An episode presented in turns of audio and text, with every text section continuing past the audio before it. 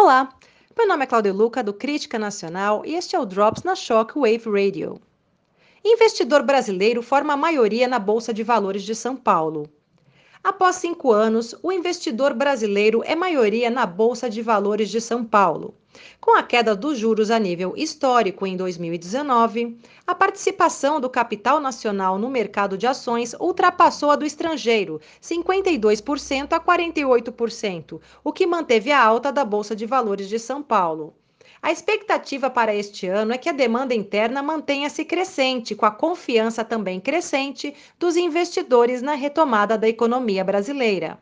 Em reunião realizada nesta quarta-feira, 5 de fevereiro, o Comitê de Política Monetária, Copom, reduziu a taxa Selic para 4,25% ao ano, alcançando o menor patamar da série histórica do Banco Central, iniciada em 1986. Há exatamente um ano, a taxa estava em 6,5%. E fiquem ligados, a qualquer momento voltaremos com mais um Drops para vocês.